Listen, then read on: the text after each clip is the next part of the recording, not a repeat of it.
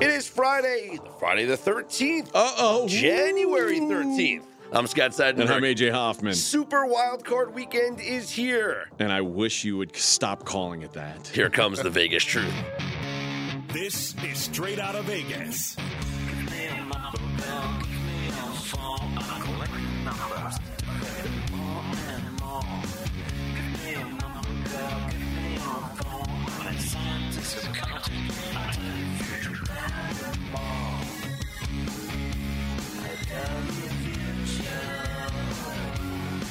We are straight out of Vegas AM, your daily destination for sports conversation with a Vegas lean. Here's what you need to know to start your day.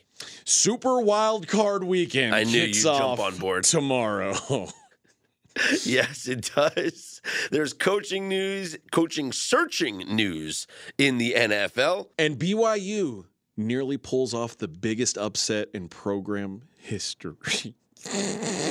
What's the Vegas lead, Scott? I know you're being tongue in cheek and making fun of the. BYU announcers or the Gonzaga announcers. We'll get to college hoops coming up in a little bit, but first, let's lead off with NFL Super Wild Card Weekend. Uh, it'll kick off tomorrow. The Seahawks and 49ers, Chargers and Jaguars. Then on Sunday, Dolphins, Bills, Giants, Vikings, Ravens, Bengals, and Monday Night Football, which we're going to hold until Monday. We're actually going to do a show on Monday. Yes, I know it's a bank holiday, but we're still going to do a We're show. gonna be here. We'll be here, and uh, we'll preview the Cowboys Bucks on Monday morning's show. But for these games that will take place this weekend, the biggest story, AJ, right now is confirmation of quarterbacks not playing. Yeah, and Lamar Jackson went to social media today and basically said, I, "I'm still dealing with this issue. Uh, it's I'm not ready to go. Unfortunately, it feels like we all kind of knew that was the case. I, I don't think there was anyone who was saying, you know what, I bet Lamar gets out there and guts it out. I- Well, the line didn't move. So uh, clearly, everyone assumed that he Yeah. wasn't playing. uh, I, Well, not everybody's so you know up to date, abreast on everything. If you're looking at the beginning of the week, you saw six and a half. Oh, Lamar was playing. That's what everybody thought. If you fell asleep for 48 hours, then yeah, everybody knew, but not necessarily everybody. That is true, but the line didn't move on the official announcement. So that would I mean that would tell you that when he announced that he wasn't going to be playing, that was already a known thing. Dots had been made. yeah, crossed. th- there was, and let's face it, it's six and a half. Even that's an assumption that he might play. Yeah. Uh, so uh, going to nine and a half says now he will not play. What it doesn't tell us is if that's an Anthony Brown number or a, a Tyler a Huntley. Tyler Huntley number. I would lean more toward it being a Huntley number because when it was Anthony Brown, same building being played in, same two Yeah. teams. One week ago, the number was 11 and a half. And Huntley was throwing at practice yesterday, so it's a good sign that he should be able to give it a go coming up here uh, this weekend. So I, I think you're right. This number is a Tyler Huntley number. If we find out prior to kickoff, like we get to, eh, I don't know what time you want to say on Sunday or even Saturday, that we find out that it's going to be Anthony Brown, this number does shoot up closer to the 11 that we saw last week. That's why I think eh, you know I think there's still a little bit of value in the number right now. If you think there's a chance that Tyler Huntley's not 100, percent Well, what you should do is you should have the Bengals in your seven point teasers I agree with that. because any higher and you lose out. If this thing goes to 10, you're cooked. But at nine and a half, you can get it down to, to two and a half. So you got to put it in now because if you anticipate any move going up for the Bengals, you lose out on any teaser value. Is that what you did? yeah. Oh, you're so sharp. Not as sharp as me, who got the Bengals at minus seven. Yeah, but no, still pretty no. sharp. Well, I got the Bengals at minus two and a half, so I'm sharper than you. I just, I just, I just have a little juice on it. yeah, you got, but it's, it's that's all right. Uh, yeah, this is first of all, I, the Ravens defense. i it's it almost feels like we're insulting them by pretending like this shouldn't even be a game. I agree. They have been phenomenal. The offense is just so bad without Lamar. The weeks that Lamar played, the Ravens were fifth in offensive DVOA. They are 23rd without him. Their offense ranks behind the New England Patriots, the Denver Broncos, and the LA Rams. All offenses that we have made fun of at different Yeah. points this season. That's where the Ravens are. Uh, But, so if, but if I told you the Ravens defense played well and this was a close game and the Bengals win 21 17, 24 20, something like that, That would be, I think, I, I think you'd have to have. I think to get to that number, I think they'd have to have. They'd have to have given up a defensive touchdown. whatever it is. I'm just saying, if that winds up being the score and it winds up being a close game, I think that would be fifth out of sixth on the list of surprising outcomes this weekend. You know, like I, I would not be surprised if the Bengals defense, uh, excuse me, the Ravens defense stepped up and made this a close game. I think I would be because that would also require the Bengals defense not to be showing up. And uh, the Bengals defense, I think, is very underrated. Uh, so it, it, I think it would take a really bad, like even if the if the the Ravens defense balls out and they slow down the Bengals offense, which is obviously very good. The, the the other side of that ball, if we say those two are even, which I think you could argue they're close to even, it's close to a wash. The Bengals defense is so much stronger than the Ravens offense. They should be able to, to get some separation at some point. Let's let's do this for a minute here. Talk about the surprise rankings. That's what I want to talk about here. It, my order would be, and I'm going from most surprising outcome to least surprising outcome. Okay. The most surprising outcome to me this weekend would be a Seahawks win over the 49ers. That's my number one most surprising thing. More surprising than Miami. I think That is correct, sir. No, I- Even though the Bills are a higher favorite, I'd be more shocked if the Seahawks beat the 49ers. I would be more surprised if a third string quarterback beat Josh Allen than if Geno Smith beat a third string quarterback. I think it's Miami number one, is, is, uh, the the Seahawks number two. one in one A. I'm I'm still. Where, where do you fall, Mackenzie? You're you're Mr. Niners here. What's the uh, what's the truth? The Vegas truth. I'll go back to you can have your opinions, but to buck four and a half points or four points from the Vegas market, you got to have a pretty strong opinion. I don't have that strong of opinion. The Bills, in my opinion, clearly most likely to advance to the divisional. round. All right, fine. So those would be two really surprising outcomes. I think the third on the list, I think you just go in order of point spreads. Uh, Ravens beating the Bengals. And then I would say, honestly, what I'm trying to get at here is a Bucks win over the Cowboys or a Giants win over the Vikings doesn't surprise me at all. In fact, I'm picking those two upsets to happen. I think that's reasonable. Um, That Jaguars, I- I that think- I Jaguars that- Chargers game is so much variance to me. I think that that's honestly like you flip a coin ten times, five times the Jaguars are going to win, five times the Chargers are going to win. I, th- I mean, honestly, I think that about all three of those games. I, I really do think all three of those games are kind of coin flippy type of games. Um, I think that there are some some matchups that I like in the Chargers game. I, I like the the Chargers defense against the Jags offense, and I like the I, I like that the Jags are awful against the pass, and that's basically all the Chargers do. Um, the Giants Minnesota. I don't know why that game will be any different than the first game that got played. It's the same. I don't think it will be. the same two teams. I, If I anything, think I think the Giants will be better. They had a little bit of a weaker rest. yeah. Starters not playing. I mean, Minnesota did some of that too. Eh. Um, and then Dallas and Tampa. I, I mean, that one is certainly going to look different from their first matchup, but both these teams are just not. They're, they're neither one is playing well. No. The difference is, I saw Dallas at some point this year play really well. I haven't seen Tampa play well since like week two, so I, I don't have a good feel for for Tampa. Um, I'm not really looking to fade Tom Brady in the playoffs, especially with a, a Mike McCarthy led team on the other side. There's like, wait a minute, Mike McCarthy loses in the playoffs. Mhm. Tom Brady wins in the playoffs. so it's hard for me to, to get my brain out of that mode. All right, well, let's uh, go and, let's talk about uh, the Seahawks 49ers. Uh, you, Mackenzie just posted that Brady's won 13 of his last 15 playoff games. it's pretty good. and now he's catching points at home. It's pretty good. Yeah. More on that game on Monday, but I'm already I, I'm already invested in the, the Bucks, and I think they win the game outright. Uh, Seahawks 49ers. Can you lay the wood with San Francisco? I think you can. Um, I, I think that there are some some real flaws in this Seahawks team, particularly in this matchup. And it it wasn't that long ago. I, I mean, what's the, what's been the uh, the run of Shanahan getting back at Pete Carroll? Because early on, Pete Carroll was kind of controlling this series. And I, uh, Shanahan's just started kicking his ass. Like he's at least is it at least back to even now, Mackenzie? Six and six ATS, four and eight straight up. Two dominant wins this year, though. Yeah, and really in both those wins this year for the 49ers, you could make a case that things weren't lined up for them to have a good game. In the first game, the Niners lost their starting quarterback on the second drive of the game. He's Yeah. out for the season. Yeah. They they didn't have George Kittle in that game. No, I think the- the better the better comparison is this week 15 game. In the week 15 game, the 49ers dominated.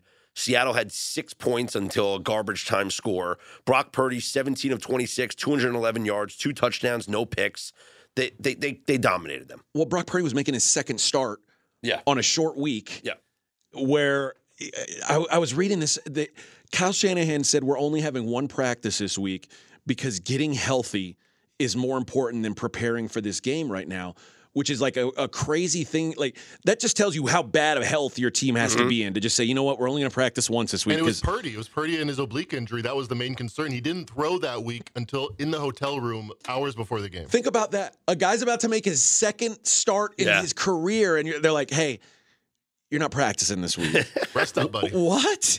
Be ready. Uh, but they were still dominant, and they, they won by eight as a three point favorite. But they, They also really kneeled down on the one. It was one of the most deceiving Yes. eight point wins you can have. Yep. uh, Christian McCaffrey 138 total yards, George Kittle four catches, 93 yards, two touchdowns. The Seahawks cannot defend tight ends, uh, and Kittle has been a favorite of Brock Purdy, uh, particularly in the red zone. Seven touchdown catches in the last four games for George Kittle. Niners are eight and one straight up, seven and two ATS at home. The, the one loss was to Kansas City. The only game that wasn't a double digit win was the Chargers. And since week eight, when the, when the Niners started this crazy winning streak that they're on, they are the number one team in offensive DVOA and defensive DVOA. I remember early in the season, we were like, man, the Bills. No, when's the last time we saw a team that was number one in both? And they were number one in both up until like week five or six. But in the in the entire second half of the season, the 49ers have been the best team on both sides of the ball.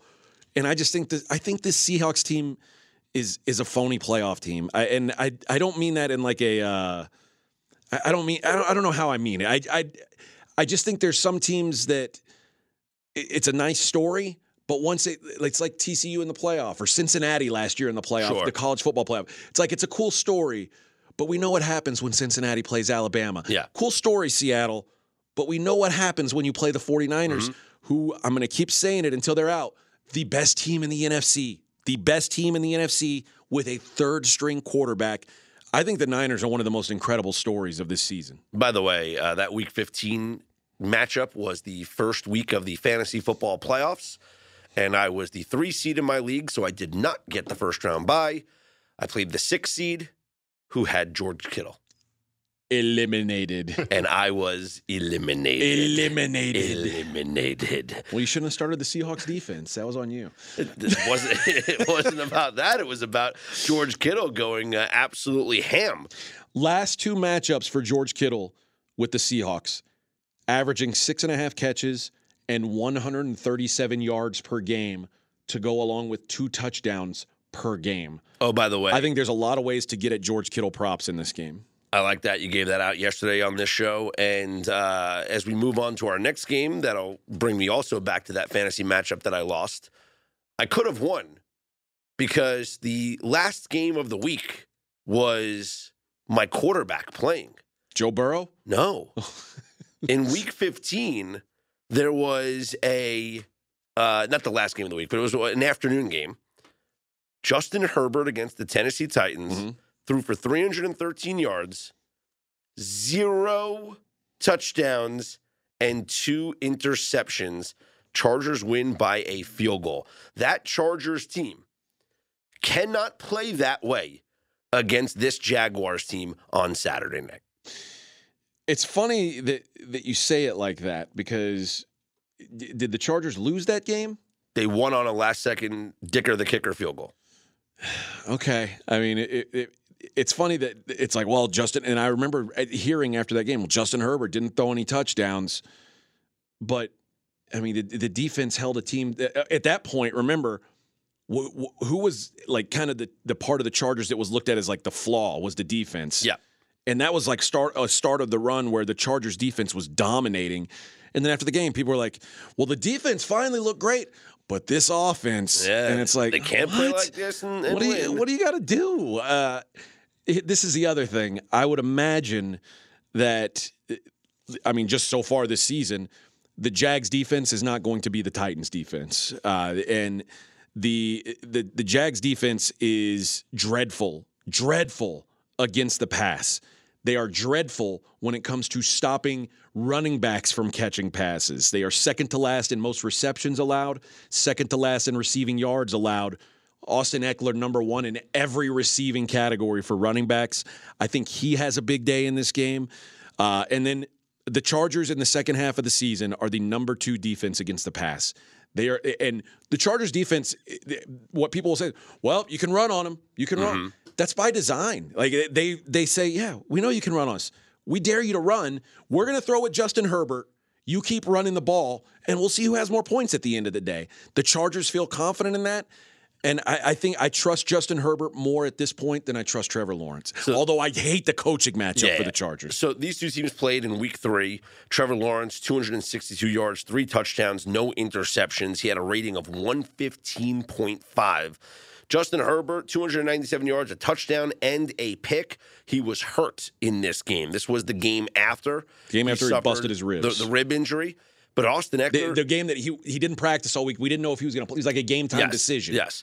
Ekeler only four carries for five yards. Sony Michel had five carries for 22 yards.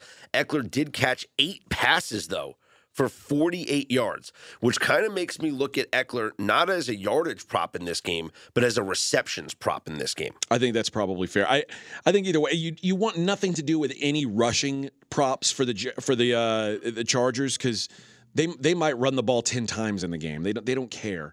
Uh, they they're not worried about running, and they want you to run. They Yeah. hope that you run the ball. And uh, you know, in that game, the Jags ran it thirty six times. Yeah, well, And James Robinson, 17 for 100 and a touchdown, but he's Do you think not James on the team Robinson? anymore. Oh, so he won't do that again? No. Oh, okay. But Etienne has Etienne playing up, better yes. at that point too. Yep. Yeah, he, he had uh, 13 carries for 45 yards. He was just coming back off the injury and um, was But that Etienne less of a bruiser, less of an inside runner, probably not hitting the Chargers as the, in their vulnerable spot as much. That is true. Agreed. And also remember, there was no Keenan Allen in that game, and Mike Williams got hurt early in that game. So they were without both their receivers for most of Mm-hmm. that game. It was a lot of Josh Palmer and DeAndre Carter. Yeah, so it's going to be a much different uh, story here. Uh, I'll be honest. Uh, I, I mean, I've played the Jaguars up on a teaser just because I think this is a close game on either side. And if you would have told me that the Chargers were two and a half point dogs, I would have teased the Chargers up. Yeah. Uh, uh, to me, any Which is funny that be- any like, Wong teaser in this game is the right play. it's funny you say that because this game to me of all the games on the board feels like it could have the most variance. Like I it would shock it wouldn't shock me at all if the Jags won this game by two touchdowns. It wouldn't shock me if the Chargers won it by two touchdowns. Like that's that's what worries me with with in this game because I think who, whoever's hotter on offense this game is going to win. I don't know. It's Saturday night on NBC. They don't want to blow up. It's going to be a close game. Okay. Yeah. They- want, they want to keep people interested. You think they want the Jags to make it to the next round of the playoffs? I Trevor don't. Lawrence is an incredible story. No. Justin Herbert's the story. Look at that guy. Yeah, people don't like Brandon Staley. And the Chargers I don't care. The Chargers are secretly hoping that they lose this game so they can fire Brandon Staley and hire Sean Payton. I'll say this right now. I'm not going to give that up, Mackenzie. by I believe I, I'm be, I believe this, and uh, if the, if the Chargers advance, I'm going to say it next week when they're an underdog to Kansas City. The Chargers draw is ideal to get two Yes. teams that are pass heavy teams. I, I, I agree with that because their style of play can certainly beat the Jaguars, and they are more familiar than with the Chiefs than anybody. They've had a lead on the Chiefs in the last minute of both Yeah. these, both their games this year. They lost Yeah. Mm-hmm. both games by a field goal. They match up very well against the Chiefs. I know nobody likes to think that because no one can say anything bad about the Chiefs. The Chiefs don't ever cover, and everybody just kisses their ass all the time. Yeah, but then good luck for the Chargers then going up to Buffalo for the AFC Championship That would game. that might be that's a different story, but uh, they've got a couple good matchups ahead of them. Is all I'm saying. All right, let's talk about those Buffalo Bills on Sunday hosting the Dolphins. Skylar Thompson, likely the quarterback for Miami. Spread is up to 13 and a half. Take me back to a couple days ago when I was like, "Why aren't we betting the Bills minus nine? How is this not a good bet?" I got to be honest I'm an you. idiot. I got to be honest with you. I still think 13 and a half is a good bet. I it is. It's not as good of a bet as Of course, minus it's nine. not a good bet, but I, I, I, I, I don't see why, and I brought this up uh, on yesterday's SOVN. wh- Why is this game going to be different than last year's wild card playoff game when the Bills said, "Hey, we're in the playoffs," and they absolutely demolished the New England Patriots? My concern, the the difference I would say is the Bills seem to be a very bad matchup problem for the Patriots. Like the Bills the, in the post Brady era, it has been one way traffic with the exception of like the the insane wind game where they, the Patriots threw it what two or three times Yep. in the whole game. Uh, other than that, it's been all just straight ass kickings by the Bills. The Dolphins play the Bills tough. They played the Bills tough the last time they played. But this is Skylar but that Thompson was Tua. and this is Skylar Thompson, and it's also Skylar Thompson mm, hobbled, and he's got Tyreek Hill and Jaylen Waddle out there hobbled. Uh, I, don't like this matchup for the Dolphins. Mackenzie says Josh Allen, 56 rushing yards per game in 10 career games against Miami, 62 per game this year. What's his prop at right 50 now, and Matt? a half. 50, 50 and a half. and a half. Boy, and we know, The playoffs, but here's the here's the only thing if they're up. if it's a big if they're if they're blowing them out, it might not happen. You know what I would like? Can you find me a prop for his longest carry? Yeah, I bet it's out there. Because that's like I could see him running early and having success. Gets a you know a, a 12 yard carry. You know, you And- know he's running for a first down. He's going to run Third for a first down at third and Over under 16 and a half. Ooh, that's, That's big. a long run. He had that 40 yarder to end the game against the Dolphins in the snow. We'll see. Yeah. So I- his I long his longs this year, uh, starting with week one, 13, 10, 19, 20, 21, 16, 20, 19 was versus Miami. 36, 25, 6, 21, 8, 16, 44, 15, 7. So he's gone over this number in 1, 2, 3, 4, 5, 6, 7, 8, 9 games this year. Here's my question: How many of those games that he went over were close games? Because my guess is he's more likely. The to, Miami game was close. The Detroit game was close. The Minnesota game was close. The Jets game was close. The Green Bay game, 10 point game, but still close. The Kansas City game was close. The only one he had a 20, the, the Baltimore game was close. The my first Miami game was close. The only one it was a 21 yard long uh, was his long rush of the game. Versus that the was against the Steelers. It was a 38-3 game. they had they got whatever they wanted in that game. Yeah. He went Mackenzie. over one, y- one and a half yards over his prop. I remember that well, Yeah. unfortunately. So Mackenzie, every other game that he's had a long run, it has been a close game. Mackenzie, I feel like when I said I bet he only had those big runs in the close games, I felt like RJ. Like I just I saw something without seeing eye. it, Yeah, and it worked out. That felt good, honestly. Like, I- like you, like you wouldn't have asked it if you didn't know the answer already. but I didn't know the Yeah, answer. but But, in did. my But in you- my mind, I knew did. the answer. I knew it had to be so. You didn't have it in front of you, but you knew it. Oh, that feels really good. I want to soak that in for a second. No, go ahead. take Hold it. on. Yeah, you, you can you can, you can Yeah, acknowledge it. Yeah, that was good. All right, Yeah. all right. Good job. so, I might play under Josh Allen longest run in this game because of that. ooh. Because I don't think this is a close game. And if he, if you don't think it's a close game either. You said No. 13 and a half is a good Yeah, bet. I agree. They're Why winning does Josh two Allen need to break off a big run? Yeah, why does he need to play in the fourth quarter? I Yeah. just think it's the familiarity where teams can kind of guard against the pass a little bit more because they have that familiarity. Allen's like, okay, well, here's my uh, second option. I've seen it a lot against the Dolphins. I don't know. I've also I've also seen seen teams who said we don't need to run against the Dolphins because we can get whatever we want throwing the ball, and that's an that's an option as well. But so not Buffalo in two games. no, not Buffalo. They have not. All right, Giants, Vikings. Vikings a three point favorite, not moving off of that line. I don't think it'll move. an And inch. I don't think it, yeah, you're right, because the minute this thing goes to three and a half, Giants get hammered. If the I- minute it goes to two and a half, Vikings get hammered. If I were to make a wager that any of these games, uh, this well, this is a stupid wager because it's the most obvious. That any of these games landed directly on the number, it would be this one. Um, well, that's what the last game did. Yeah, I, I think this is a three point Vikings win. I, I- think that this the, there's going to be a whole lot of talk about this game, and it's going to be a push because Yeah. that's what these teams are. They're about the same team. The Vikings have a good home field advantage. It feels like a Vikings minus three kind of game. I, I just don't see how this game is any different than the one that we saw a couple of weeks ago. Daniel Jones threw for 334 yards in that game and a touchdown and an interception. Saquon Barkley did his thing with 84 yards. Here's what I would like to know, Mackenzie. What's Daniel Jones's rushing prop for this game because that is a prop I'd like to play. Daniel Jones in the last time they played had four carries for 34 yards with a long of 14. He Over under 40 and a half is his rushing prop. Mm, he's gone over that number zero times this year. So they posted the highest. number. I mean, Really? boy.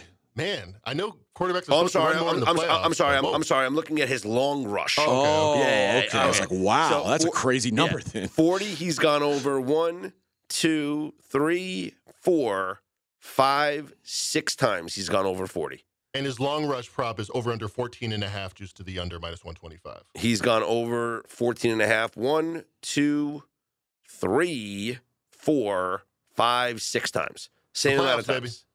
It is the playoffs. And in that game that they needed to, you know, th- they um, needed to beat Indy to clinch the playoff spot, Mm-hmm. Daniel Jones, 11 carries, 91 yards, and two touchdowns. here's another thing to look at in that game: longest field goal prop, especially when this game's going to be tight and teams are. Oh, I love this because the Giants kicked a 55 yarder in Yeah. that game, and Greg Joseph kicked a 61 yarder at the buzzer. yeah. Gano is to win it.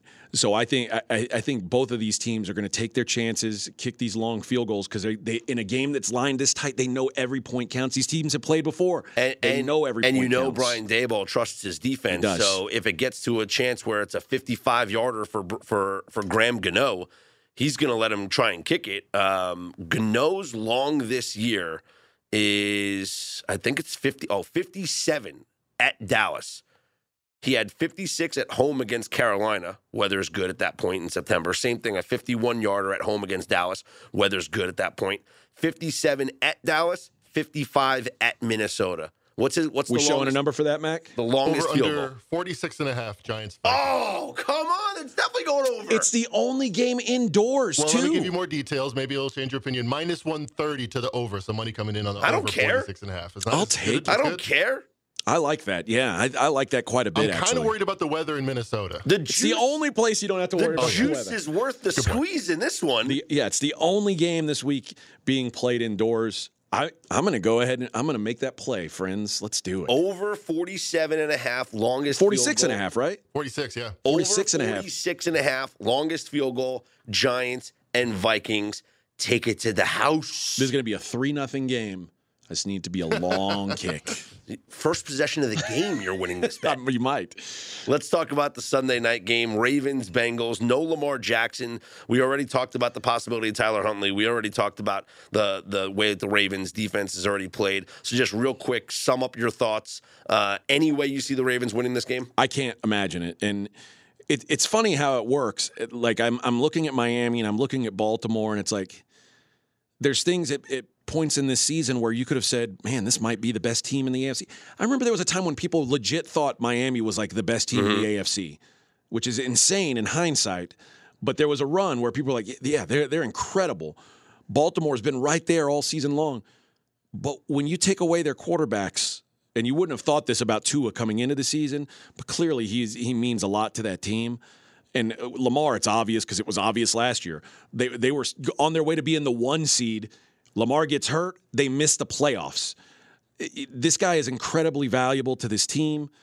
It's it's just it's almost impossible, no matter how good their defense plays, for me to see them uh, going on to the next round. What is Mackenzie the receiving props for the Bengals?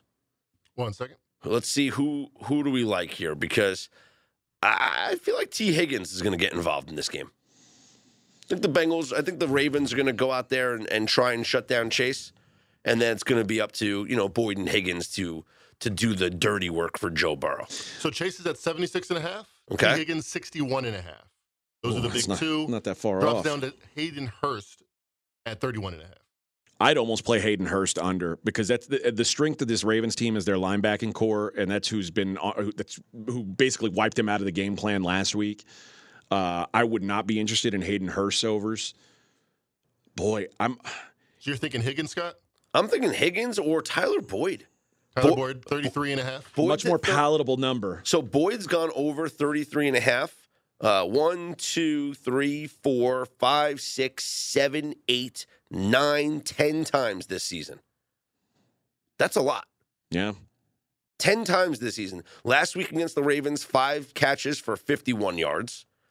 Uh, earlier against the Ravens, three catches, 32 yards. So they're just probably just splitting the difference there. But yeah. Hmm. Against Pittsburgh, if you want to look at comparable division games, two catches, 42 yards, and four catches, 33 yards. Against Cleveland, three catches, 38 yards. And another game, I guess he got hurt because uh, zero catches, nothing, wasn't involved. So Joe Burrow passing prop last week it was 255 and a half. This week it's 268 and a half.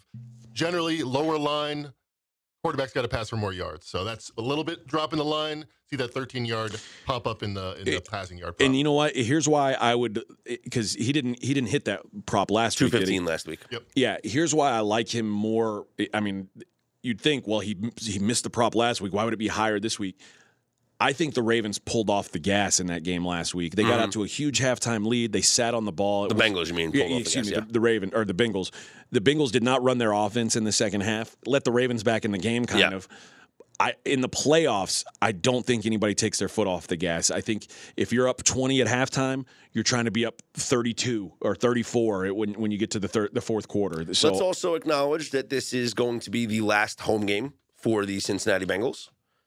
So, maybe well, I guess if they beat Buffalo, if the Bills if play the the, Bills lose to in the, the if, AFC Championship if the Bills lose to the Dolphins, that's true, and they could play. You're right; they could play the Chargers in the yeah, a AFC lot, a lot game. could happen. A lot could happen, but I think they put on a show in front of their fans, and uh, Joe Cool continues his winning ways and puts up a big effort. My concern with the Bengals is, the, and this is the concern going to the playoffs last year, and it, it didn't cost them until the Super Bowl, and when Mm-hmm. it cost them big time, their offensive line is still not good. They they are still bad when it comes to pass protection. Um, I, I don't know if the Ravens can punish them, but I think at some point they get punished for that. Let's get you caught up on some NFL news and notes as we head into the Super Wild Card weekend. Stop calling it that. No, I'm not. You did it to start the show. As so a it's okay. joke. Uh, the Patriots sent out an interesting memo, a press release, that they're going to look for an offensive coordinator, but that they're also talking to their very own Jerod Mayo. What, what uh, to be maybe to be the offensive coordinator? How, No. how funny would that be? Just, just they already did it with Matt Patricia. Yeah, George- like- just, just take unqualified offensive coordinators. I I mean, let's okay. Let's start with that. It, it's oh, this is one of the few times I feel like Bill Belichick has kind of admitted that he was wrong. Mhm. Uh, so I and I give him credit for that because it- typically he strikes me as the kind of guy who even if he's wrong, he's going to say no. I, I, I'm pretty sure I did the right thing. If probability it, it'll work out next time, whatever. But I, most sensible people said it doesn't seem smart to go into the season with like a second year quarterback and no offensive coordinator to call plays Yeah. other than a special teams coach and a defensive coach. Yep. And it turned out the Patriots had an awful season offensively. I don't think it's a coincidence. So kudos to, to Belichick for saying, yeah, we got to go fix that. As far as Jerod Mayo goes, it, it's interesting mostly because he's a hot name. And now the, the Patriots are in a situation where they're going to have to do something to keep him around because people want him to be their DC. They don't. The, the Patriots don't want to lose him. So what do you do? Do you pay you pay your linebackers coach DC money? You make him the DC. You I mean, make it's him just the, the title. Yeah, because Bill Give him a little extra Belichick's because Belichick's the defensive coordinator. Yeah. So you just you just give him the title and you give him a pay raise, and then it helps him to get a job. But then again, like doesn't doesn't Steven Belichick call the defense? I was going to say, I, I think he he technically, uh, Steve Belichick is the defensive coordinator. yeah. So I don't know what you do. I, I but guess maybe not. He's it's he's listed as the linebackers coach. That's too. what I'm saying. But like, I, doesn't he call the defense, not Bill? So maybe you, yeah, maybe you just make Jerod Mayo. This is one of those cases where you have to promote him and pay him so you don't lose him. I think that's what it is here. I, I think that's the case. If he's really important to you, you do it. Which is funny because Bill Belichick has never wanted to do that when it comes to players. No, but, he does it with coaches. He did it with McDaniels for Yeah. years. You know, so it's like you you you don't want to lose him because Jerod Mayo can have a job with any team he wants. Sure. It- oh, there's a lot of teams. Well, maybe not any team he wants, but there's a lot of teams that are that are interested in him to be the defensive coordinator. So, if you want to keep him, you can promote him, pay him, whatever. Uh, I think the more interesting hire is going to be who Belichick brings in to be the offensive coordinator. obviously the slam dunk hire that everybody in New England's talking about is Bill O'Brien. Do does Bill O'Brien leave Nick Saban and come back to the NFL and call plays for Belichick? I think Bill O'Brien wants to be in the NFL, uh, and I, it would not shock me if he did that. I think i- he's already repaired his image enough Uh-huh. that he can get back to being an OC under Bill Belichick, and we see this with every coordinator that co- that coaches under Belichick. Yep.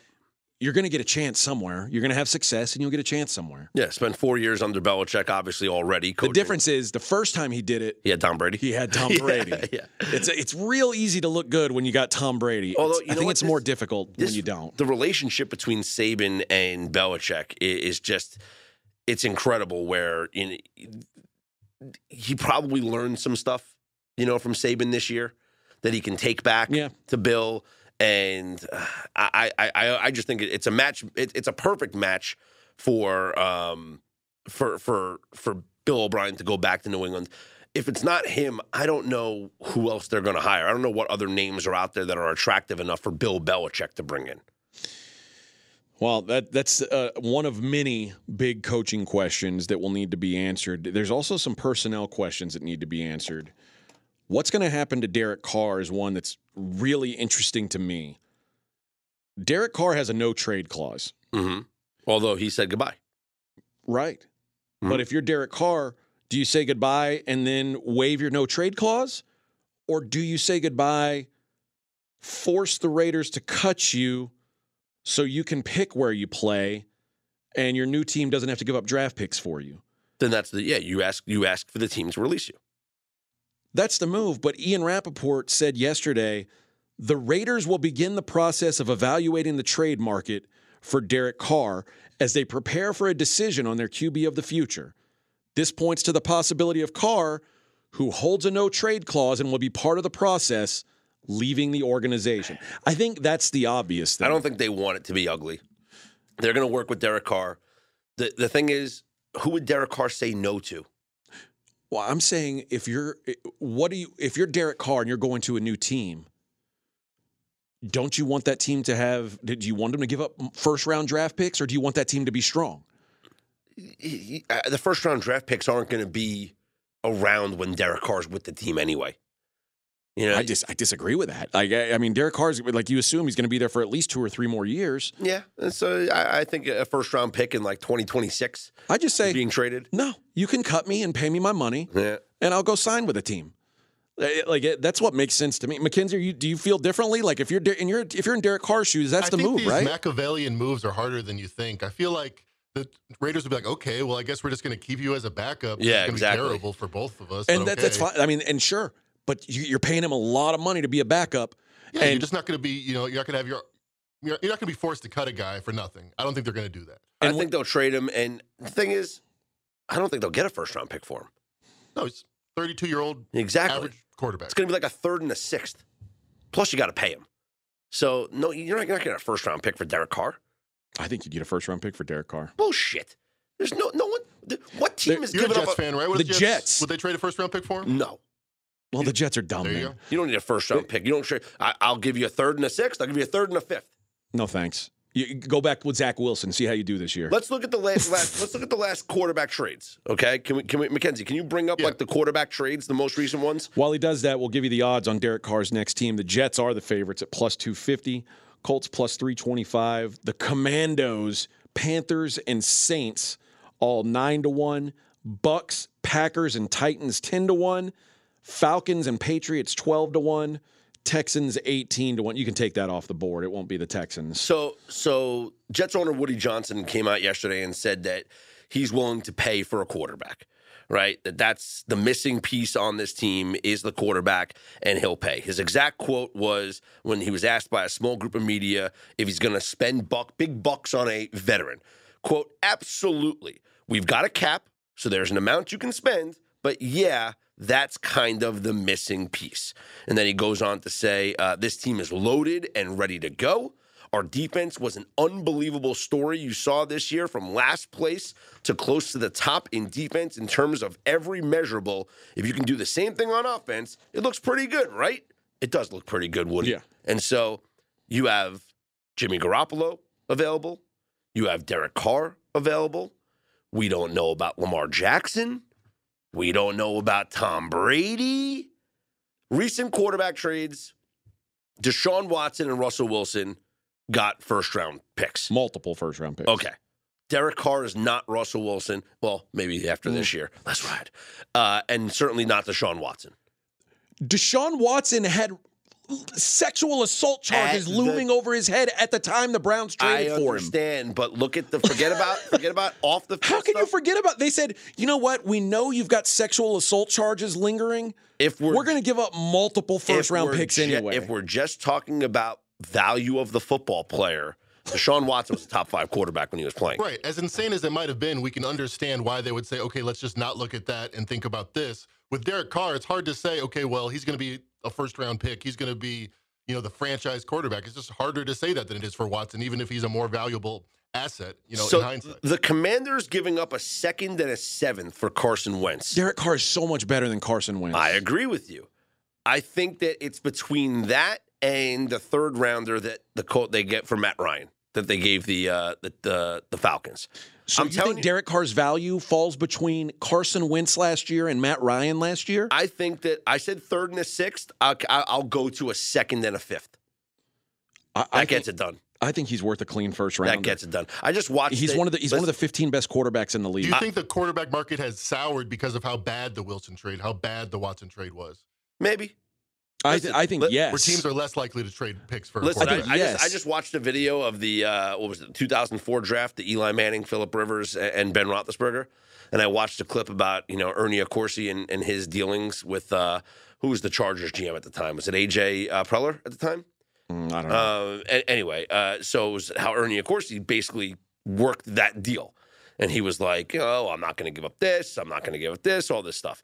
Uh, oh, by the way, no, AJ Pro was AJ the, Smith, AJ, yeah, AJ Pro was the char, the the Padres. I'm still thinking San Diego, but I know my AJ Hoffman, right? no, not me. I, was, I wish. AJ Pro was the San Diego Padres general manager. Hey, at least I know my San Diego. I Diego. wouldn't be sitting here with you guys arguing about Derek Carr's. But anyway, it was interesting, like to look at how a general manager goes through the process of negotiating trades. They're not just going to make their team worse to bring in a, a, a short term, you know, player. So to think that a team's going to sacrifice first round picks for Derek Carr when you can draft a quarterback, when you could use those first round picks to move up in the draft to get a quarterback, like. What would Derek? Carr is a top 15 quarterback in the league. The Jets just used the number two pick in the draft on a quarterback. Yes. Who's happier? Who's happy? Would they, would they be happier with Derek Carr or Zach Wilson? Well, they'd be happier with Derek Carr. Because when you draft someone, you have no fucking idea if they're going to be good. But would you be would you be happier with Bryce Young or C, Bryce Young or C.J. Stroud or Derek Carr? Depends on what my team situation. If I'm the Texans, Bryce Young or CJ Stroud. I'm just uh, it- if I'm a team that's actually like feels like we've got a chance to do something next year, like the Colts felt this year, like the Jets feel next year, I want someone who I know is like there's a, a basement of what they are. I'd rather trade a first round pick and get Jimmy Garoppolo. Then Derek Carr? Yeah, By the way, Jets starting quarterback favorite Derek Carr, second favorite Jimmy Garoppolo. I can't, I can't disagree more. I, I like. I think Jimmy Garoppolo is. I, I agree that Jimmy Garoppolo is great for a team that's in a good situation, like that is a quarterback away. Because I think Jimmy Garoppolo's. I mean, he was obviously a great fit for the Niners. But and I they have the same uh, offensive. Co- oh, never mind. Never no. mind. but I, but I think if you said Niners, who gives us a better chance of winning a Super Bowl? I think nine, most Niners fans and, and maybe even Kyle Shanahan would say Derek Carr gives us a better chance to win a Super Bowl than Jimmy Garoppolo does. The upside of, Der- of Derek Carr is much higher than Jimmy Garoppolo. Derek Carr had a near MVP season in, in his on his resume. Like Jimmy Garoppolo's been a solid player. Mackenzie, remember you had that list of the the quarterbacks by EPA or whatever it was. Yeah, since 2017, Yeah. Jimmy G's also super high. Yeah, can we can we see that that rating and just compare where Jimmy G and Derek Carr are in that time span? Yeah, sure. with with a near MVP season for Derek Carr. Well, and that was 2017. No, I think he was talking about la- was it two years ago? Uh, last year, last well- year, a really good year. let me see. What was the year that he was like on his way to being the MVP? Also, Because that year he got hurt, I think that was earlier. I think that was like 2015. yeah. Yeah, I think so too. All right, so what do we have? What year is this now? You're going back to? We're doing 2017, just EPA 2017 to, to now. till now. Yeah, Jimmy Garoppolo is third behind Patrick Mahomes and Drew Brees, and we're looking at Derek Carr at 26th. But hey, that's a team stat. Yeah, it is a team stat. So d- Jimmy Garoppolo has been on And one of the who- best rosters I in the. NFL. Teams. Teams. The team. Jimmy Garoppolo makes the team better. I would argue against that.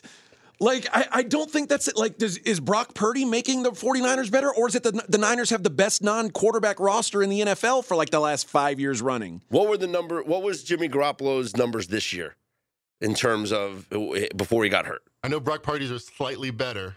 Yeah. But, uh, hold up. Like, where Derek, I, I would bet Derek Carr and Jimmy Garoppolo are right even in QBR this year. Like, I bet they were about the same. Well, we have our handy dandy QBR composite sheet, right? In, in a year where Derek Carr is getting run out of town. Uh, Derek Carr, 14th in QBR. Jimmy Garoppolo, 13th in QBR. oh, no, that was 2021. My bad. Let's look All at right. 2022. Hold on. No, but I think that's Oh, good. Derek Carr, 14. Jimmy Garoppolo, 16. Okay. Very similar. Like, Yeah. uh, but yet Jimmy Garoppolo is like, oh my God, I can't believe he got hurt. How can the Niners win without him? Derek Carr, we want you to leave the team and like not be around our rookie. how, where? How does that make sense? It doesn't. I'm not. All right, let's make a bet here. Okay. If he's traded, it okay. First of all, no no bet if he's not traded. He's not going to be traded. I think he's going to Okay. get released. Okay. So if he's traded, this is the bet. Over under pick number 32 as the highest asset in the trade. That would be a first round pick. Yeah. So if it if a first round pick is included, you win the bet. If a first round pick is not included, I win the bet. And if he's not traded, no bet. What if he's traded for a, a player on a rookie deal that was drafted in the first round? Hmm, that's a tough one. I think I think that counts as higher than the number 32 pick. So If if, they're drafted within the last two years, It has in to the be first round. It has to be has to be within the last 2 years. So if the if the Jets send back Zach Wilson in the deal, No, uh, no, cuz that would be 3 years removed. hmm, I don't know if I like If the. Jets send like Breece Hall or Garrett Wilson in the deal, that would Uh, include it. they won't want that. No. Hmm. All right, I'll run that deal. Why not? Why not? We We have got our we have ourselves a We got bet. a bet. Another turn in the saga of the UFC gambling scandal, uh, where James Krause, the the coach who is now suspended, the Glory MMA coach who's been suspended, along with any fighters fighting for James Krause from the UFC, they are being he's being investigated uh, by multiple government agencies, including the FBI and he, it's now been it's it's now come out that he was basically a an agent or a middleman for an offshore book to bring in more clients. And this is while he was also running his Discord channel. Some people who paid over a thousand dollars up to two thousand dollars a month for betting information from James Ooh. Krause had about 2,000 subscribers. That's doing great. Yeah. And has said publicly, I make more money gambling on MMA than I do anything else. His fighters, he's saying, my fighters only make about 12 to 14,000 to fight and twice that if they win. I have some guys making in the 20s, but even at that, you get 10% of 20 grand. That's 2K. I'm on the road every weekend, Wednesday to Sunday, to make 2K a week. But he's, you know, he's driving a Porsche. He's mm-hmm. dri- you know, his life ain't bad. He owns gyms. The I think the problem is now this Discord group. Uh, he in this group he looked to take over accounts, and he was saying, "Hey, you give me an offshore account, um, and I'll give you our sharpest bets in your name." Mm. and you send me this cut. And he said we, he promised to quote place our sharpest wedgers, no, our wagers known as account takeovers or betting partnerships. So is this guy still operating? Because I, I, you have his phone number. I do not have his phone number. I'd like to get in on this. I do not. Does he want to work for pregame? yeah, I But- mean, I'd like to get in on this. I mean, I just got to send him a portion of the winnings, but like, I mean, he's got the inside info. But if you pretty re- good. if you remember, there was a fight back in September where he he had a guy who uh, Darrick Minner. It, no, I guess it was November. He had a, a guy named Darrick Minner in a fight. Massive amounts of money started pouring in on the on under. the under two and a half rounds prop. Darrick Minner uh, came into the into the fight. This is a James Krause coached fighter, Mhm. and had a torn ACL. no one knew about it. No one except James Krause and coach. James Krause's Discord group Yeah. knew about it. This is a bad look, and this is why now the UFC has banned fighters and coaches from betting on the sport at all. Uh, that was not the case, you know, six months ago. Even Hmm. the rules are are much more strict now. I mean, if there was a time when uh, Canadian provinces were saying it's illegal to bet on on the UFC right now. This is, I mean, that's a big deal. Huge. So, of course, now the UFC's cleaned that up to the point where they're saying, "Hey, we've got a way to work this out of the game." But James Krause has said he, he's been quoted as saying he bet on every single card, just about every fight. Wow. So, It's like you. well, I don't bet on every fight, but I also I'm not coaching guys uh, Yeah. who I know have a torn ACL going into fights. You should be. I should. I mean, it's a great business if you can get it, but uh, but not a great look. So as this as this gets, uh, obviously this story's still unfolding. Darrick Minner's declining to comment. He's like, if you want to talk to me, you got to talk to my lawyers, which is probably smart at this point because the FBI is talking to. Once the FBI starts talking to you, uh, you probably don't want to talk to reporters. Seems like a good move. Um, but and Mackenzie says, what should the UFC do? I think they've done what they can do. If you are coached by James Krause now, this has effectively ended his career as a coach because if you're coached by James Krause, you can't fight for the UFC. Oh, okay. And to put that into perspective, six months ago, James Krause was like, if you said name the top five like uh, coaches rosters in, Mm-hmm. in the UFC, James Krause was in the top five. Who's his big- who was his Brandon? Brandon Moreno, who uh, is is about to have his fourth fight for the flyweight title. Uh-huh. Uh, th- this is one of the best young Mexican MMA fighters ever. Is a James Krause guy? Well, was a James Krause guy because now these guys have the option of saying, well. Do I fight with James Krause in my corner? And some of these guys, he's been their their coach for years and years, and you have to decide. Well, Where's he based out of? uh, Kansas City or Okay. su- uh, there's Summit Valley, Missouri, or somewhere somewhere around. I don't know what the name of the little town is, but it's called Glory MMA, and it's grown into like a, a destination. Like it's uh, it, it- guys who sh- grow up in local gyms when they're ready to go to the big time, Mm-hmm. they leave their local gyms. They move to Kansas City. Albuquerque, New Mexico used to be this the destination. I know there's gyms Gu- all over the country. guys gyms up to- in Canada. There's gyms everywhere that have a di- and they all have different specialties. Yeah. So what was what was James Krause's specialty? Well, James Krause, this is the crazy thing about James Krause. He was fighting professionally almost the entire time he was coaching. Okay. He just retired from fighting a little over a year ago. Hmm. Like he was still a very active fighter, but still coaching these guys. I mean, he's a he's a not a championship level MMA guy. Yeah. But he was a really solid fighter, had a good fighting career as well, which is now over, obviously. so uh, this is there's a lot of uh, fallout from this. We'll see. We'll see what happens, but certainly this news about him having betting partnerships and giving kickbacks uh, to anybody that you recommended. Like if I, if he said, "Hey AJ, you give me your account, I'm going to bet for you." Also, if you if you can bring Scott to give give me his account, I'll kick you some of the money. Like it's just it's not a good look for a guy involved in professional athletics. Certainly, Yeah, it's it seems like a betting slash fighting version of a Ponzi scheme, um, whatever he was trying to run there. And I think the worst part about it is there's already a lot of people that are uh, suspicious. Is the word I'm looking for? I guess of f- betting on fights. yeah. And when you have a story like this, it look, it's not going to affect it. There's still going to be millions and millions of dollars bet on fights, but it doesn't do anything to dispel any fears of nefarious activities going on in the fight game. So Jeff Molina You used a lot of big words there, Mackenzie. You did. Jeff Molina is a, a fighter who is currently suspended in Nevada. In most states, if you're suspended in Nevada, you can't fight in other states. Mm-hmm. They, they, most of them will follow that. His quote was this The insight Krause has in this sport is insane. He's trained with a lot of fighters. lives and breathes this sport as a coach, fighter, and at times has the scoop on injuries, non-announced matchups, how fighters look in camp, etc. And this was him trying to talk people into joining the 1% club, that Discord group. Yeah. In stocks, this is called insider trading. In MMA betting, it's called J- James Krause.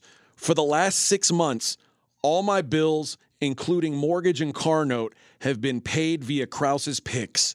Do yourself a favor and join the VIP. So how do we get him to work for us? I, Saying. I think we wait until he's out from under the FBI investigation. Okay. Okay. That seems like the smart move anyway. Dude seems to be locked in. But uh, Molina, Minner, Krause, none of them wanted to talk to ESPN about this story, obviously, which, again, when you're under FBI investigation, probably don't take ESPN's call.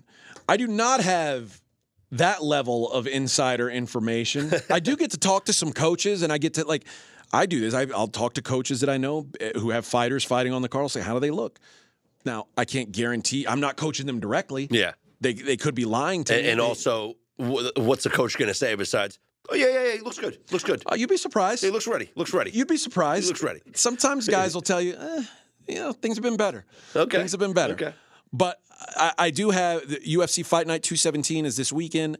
I do have a play on the. I've actually got a full package up uh, at pregame.com. But I got something for you guys that I'm going to give you right here on this pod, and I'm going to get. What should I get? Should I give them a dog, like a, a nice plus 200 bet? Does that sound fun? Yeah. Let's go with that. I'll go with Priscila Cachoeira plus 210.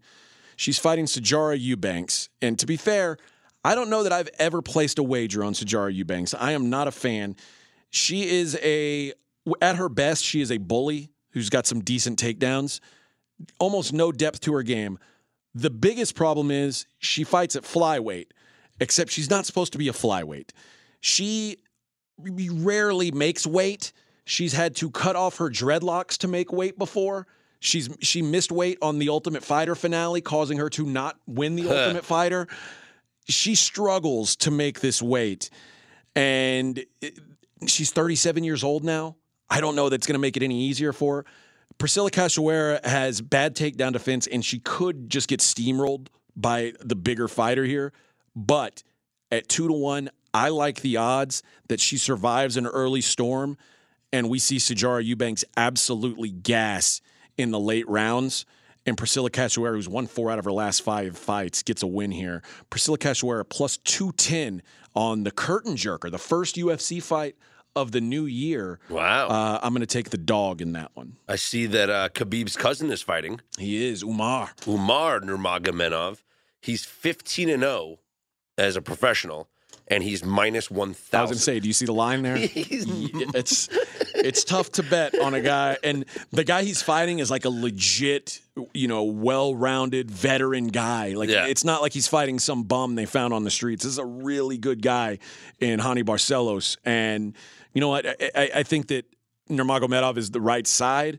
It's just it's really difficult to lay. It's difficult to lay that money in, in a parlay. yeah. Like you, My it's, goodness. it's hard to find something to pair it with.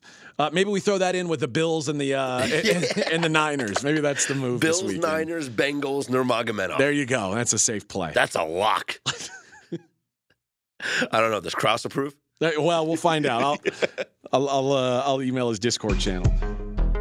There was an interesting day in college basketball yesterday. There was a heavy upset. The Ohio State Buckeyes were at home, 15 point favorites, and they're hosting Minnesota, who doesn't have a win in Big Ten play.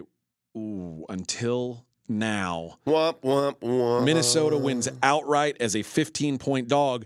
And you would think that would be one of the biggest upsets in college basketball history. According to BYU Radio, uh, BYU loses 75 74 to Gonzaga. Their postgame starts with We just witnessed what was nearly one of the biggest upsets in college basketball history They were six and a half point dogs. and one of the biggest upsets in BYU program history. As six and a half point home dogs, do you think it would have been that huge of an upset? Let's slow down. uh, but Julian Strawther, Las Vegas' own Julian Strawther, hits a three to put Gonzaga up one in the final seconds. They win by one, sending BYU home sad And it's mostly sad because they didn't get to see one of the biggest upsets in the history of sporting games. Th- yeah, this was a wild Six and a half ending points. because BYU had no business losing this game. They They, could not hold on to the basketball in the final minute 30. They turned the ball over a couple of times. They uh, had a terrible um, possession that led to the Gonzaga taking the lead. And, well, you know, there's, there's really, uh, really not much more to that. And they had a chance at the end. They're down 75 74, 9.8 seconds left, and have one of the worst final possessions that you'll ever see. Basically, one guy dribbled, didn't even pass it, got caught up in a triple team, and chucked up a three that wasn't even close. Just a, what, just a horrible final possession. Uh, I'll, I'll I'll give a couple games of interest on today's card. Villanova, who is now sub 500, they are eight and nine. They are at Butler. Villanova is catching a point in this game. The post Jay Wright era not going well for Villanova, but I think Mackenzie will agree. The game of the day is Yale at Cornell. Cornell two point favorites at home. They are 7 1, 7 and 1 at home. Yale 4 and 4 on the road. M- Mackenzie, do you have any insight into this game? How should we feel about the Yalies? 44 in Ithaca. That is balmy. That is going to be a nice bus ride up up the 95 there. Well, are they going to play outside? I hope not. No, but I mean, New Haven's really one of the best winters. It never gets too cold. But Cornell is is like Syracuse. It's a mosh pit up there. So a nice travel. You know, no delays. No having to you know put the chains on the tires of the bus. I think we're going to get this one. All right, well, there you go. So, on Mackenzie's word, Yale plus two. You know what? Big red, go- big red going down. Because of the weather. It, it- you know, I, I, it makes sense to me. I guess I'm going to have to play it myself. Big red going down. A good night for NHL underdogs last night. If The dogs were yeah, the dogs were barking on the ice. If you were so inclined to take some dogs, well, Seattle defeats Boston 3 0 for the first regulation loss for the Bruins at home this year. They were 19 0 and 3 at home this year. The Kraken with a 3 0 win, now 19 1 and 3. The Boston Bruins. Uh, also winning as an underdog, the Detroit Red Wings beating Toronto 4 1. How about Montreal? On a night they honored PK Subban before the game, they defeated Nashville 4 to 3 as plus 145 dogs. And the Chicago Blackhawks plus 262, maybe higher, depending on where you looked, defeat the Colorado Avalanche 3 to 2 on a night where Petr Mrazek was in net for Chicago and Sam Montembeault was in net for Montreal. Both players picked up wins. I gotta venture that's the first time that's ever happened. Well, Mrazek, Petr Mrazek used to be good. Mrazek only has two wins on the season, so it's pretty. Uh, it- it- you would have to look back at those other two games to see if uh, Montembeault won on those two games. But you, Mrazek is literally like the second worst rated goalie, third worst rated goalie. He's he's behind our boy Elvis. Am I wrong that like five years ago he was considered like one of the young up and coming goalies? Like he was a pretty solid guy. yeah, five years ago I also weighed 190. Yeah. You know, Times change, Yeah? I, I weigh 230 now. So, you know, things happen.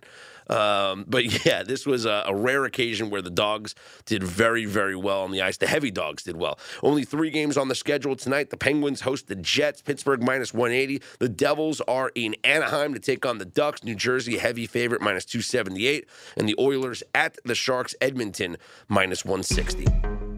Let's go to the NBA. And Mackenzie, I, th- I think the game of the night last night was the double OT thriller between the Mavs and the Lakers.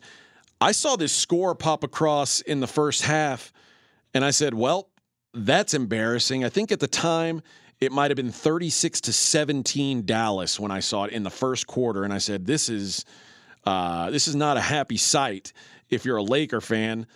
And then turns out goes to double OT. What happened? What what the Mavericks? How'd the Mavericks let this game go, and then how'd they win it? Well, you sent a screenshot to the boys, me included, with the starting lineup, and it was historically awful for the Lakers. So it, it understands why the Mavericks won the first quarter by 19 points. Toscano Anderson, who's a you know really nice 10th man for the Warriors in last year's finals, really important rah rah guy.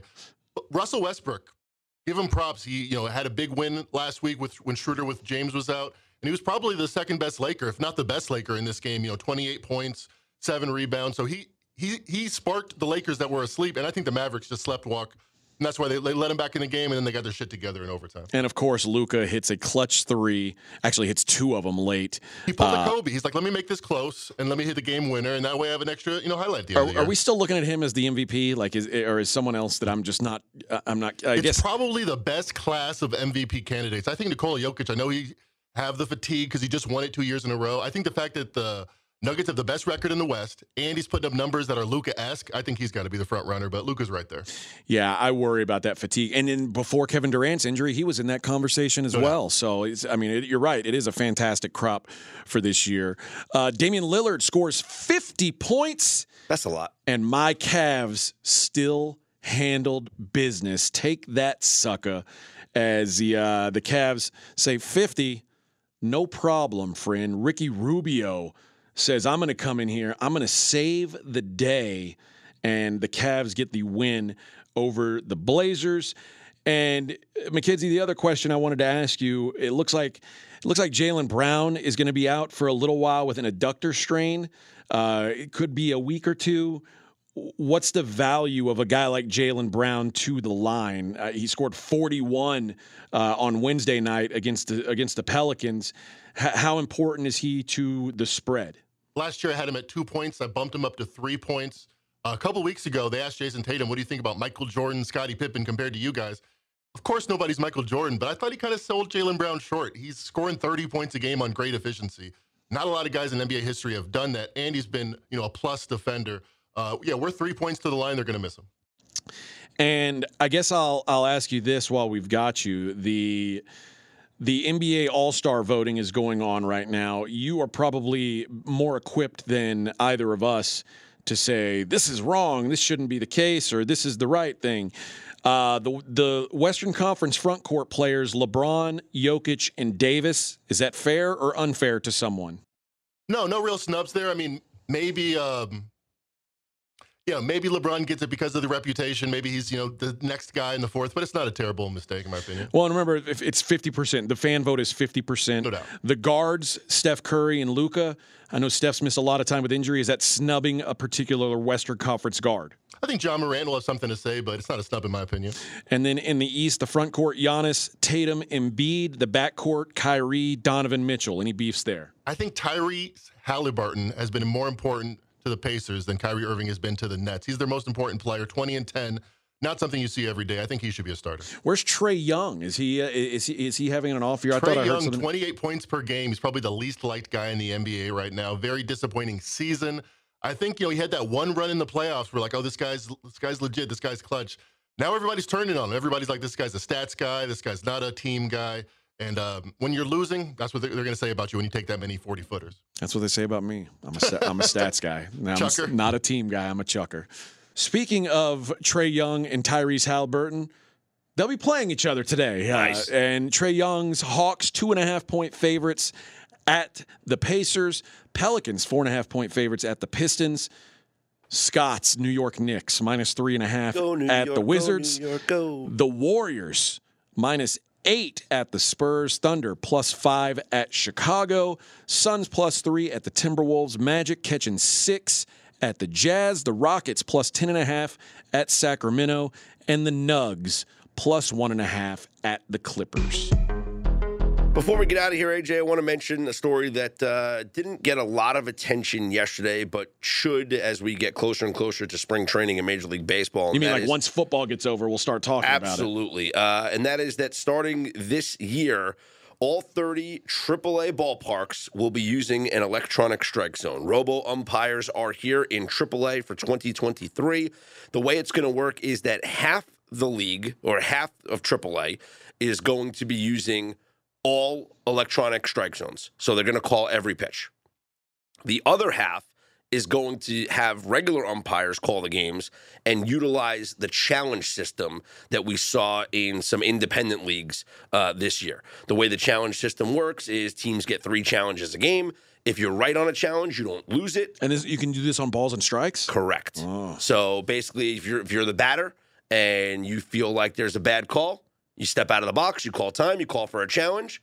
The robo ump reviews it, and it's determined. It's like tennis. Okay. Like you see, you know, Yeah, yeah. they, they show if the the game replay. lasts longer than eight hours, they adjourn and come back the next day, right? Yeah, no worries. Yeah. No, they're okay with that. They show the replay in tennis. They show the replay where the ball, you know, hits the line, and it's and the crowd goes, "Oh, If Yeah. it- it- here's my question: If the player has beef with the robot ump, can the manager come out and kick dirt on the robot ump? Yeah, Spit on 'em.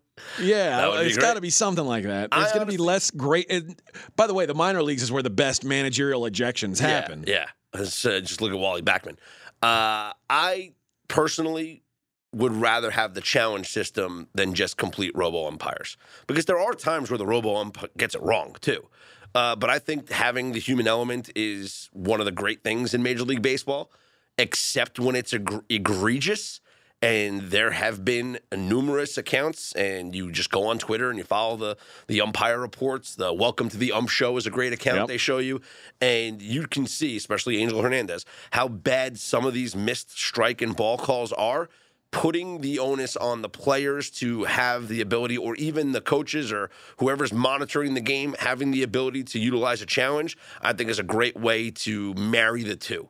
I like to think all these umpires are retiring because they realize the robots are better at the job. Maybe, maybe. And you know what? Before long, They need younger umpires though too. Like, and this is a problem. It's not just in baseball; it's in all of sports. you think it's bad eyes?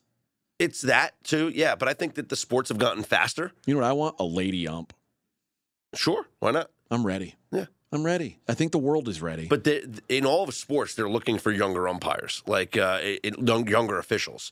Like I know the NHL in particular, the game has gotten so fast that like they are literally trying to hire, you know, former players that are like right out of the league that that you know are int- or players that fizzle out in the minors that are interested in becoming officials. I wish I could remember what I, I was watching very low level college basketball two nights ago. And the game I was watching, suddenly there were only two officials on the floor. And they didn't address it for a little while. And then finally they said one of the officials like had to get medical attention. And so they're running a two man crew going forward. Yeah, it happens. Like, And look at these the- old dudes. Yeah, and- and look, you have there's a lot of older gentlemen out there that are officials in these games. Yeah. You know, in the NFL, the NFL's starting to get younger. You're starting to see some younger officials uh, make their way into the NFL. But yeah, I think in all across all our sports, people need to start taking officiating as a serious career and get into it at a young age. You know what? I wish younger Scott would have said, "I'm going to be an I'm going to be an umpire someday." You know what my son does? On the days he's not playing or practicing, he goes and umps He's little he league games. There you go. Makes a whopping, think thirty dollars a game. My nephew does uh, soccer. He when, thinks he, when he's when he's not playing, he refs. He refs. Uh, I mean, he's fif- he's 15 now. He refs like the the 10 year old kids, Yep. you know, nine year olds. So My kid's like, "Let me pick up your shift." All right, so Yeah. two questions. One, have you ever heard of anyone that wanted to be an umpire or referee? Second question, because the answer is no. What It's true. would the salary need to be for you as a kid to be like, yep, I want to do that? 500K a year, I think that's what I want to go. I think I can do it. I can achieve it. sure. Remember watching? Uh, I'll be honest. If I could get my current salary to be a, a, a major league baseball umpire, Free travel. for yeah, I think I'd do it. I'd need a little bit more. I might change careers. I know. I mean, it's it's available to you. You I got a would do good it. eye, man. I would do it. I have a terrible eye though. they want younger guys. I'm, I'm getting up there, no, I, Mackenzie. to dream as a as a teenage kid and growing up, I would need a you would need to be like a million dollars a year before I'm like that's something I want to do. What Uh, do- sport- do, what do you think so? you- Because I think about Not this, Mac. everybody, just me. Think about you as a kid, like 12 year old Mackenzie. If I said, okay, here's what I'm going to tell you, Mackenzie. This is what's known.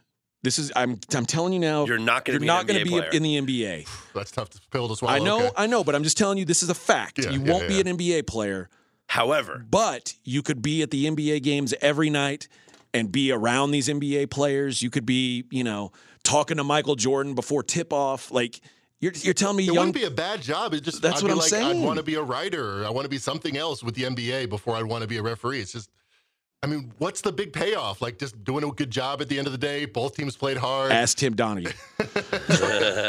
exactly. There's Why a was Tim payoff, Donaghy doing what he was doing? Because they don't pay enough. If they paid more, we'd get more people that are interested, better refs. That's probably and true. maybe that's what we're doing. Hey, I mean, NFL refs are like all lawyers, right? And then That's true. it's just like their weekend job Wow. is going to be an NFL official. All right. Well, here's what is uh, a great value besides being, you know, an official at a professional level. That's being a member of pregame.com. Oh yeah. If you go to pregame.com and you are not a member, sign up now. Get your free $25. Why? Because it's free? It's for me. No, it's for you. Sign up, get a free $25, use it on the best bet package. And if you are a pregame.com member already, you've used your free $25, take 20% off of anything you'd like at pregame and use our promo code SUPER20. SUPER20 going to give you 20% off anything you like at pregame.com. Just go ahead, sign up if you haven't already, but if you have, use SUPER20, get 20% off. And whether it's Mackenzie's NBA, AJ's MMA package this weekend. I got hockey going on. So there's always something available. Big NFL this weekend. Super wild card weekend. I've heard it called that. You definitely want to check it I out. hate you so much. minute, At super wild card? It's hate you so much. That's why the promo is Super 20. Did you catch on? Yeah, I got like it. I did that because of the you know, I Super got it. wild I- yeah, weekend. we all got it. I'm it. So- almost there. Super 20 is the promo code at pregame.com. Good for you, the listeners of Straight Out of Vegas. Have a great, profitable, safe weekend. We'll talk to you on Monday as we preview the Monday night game between the Bucs and the Cowboys. Straight Out of Vegas, AM.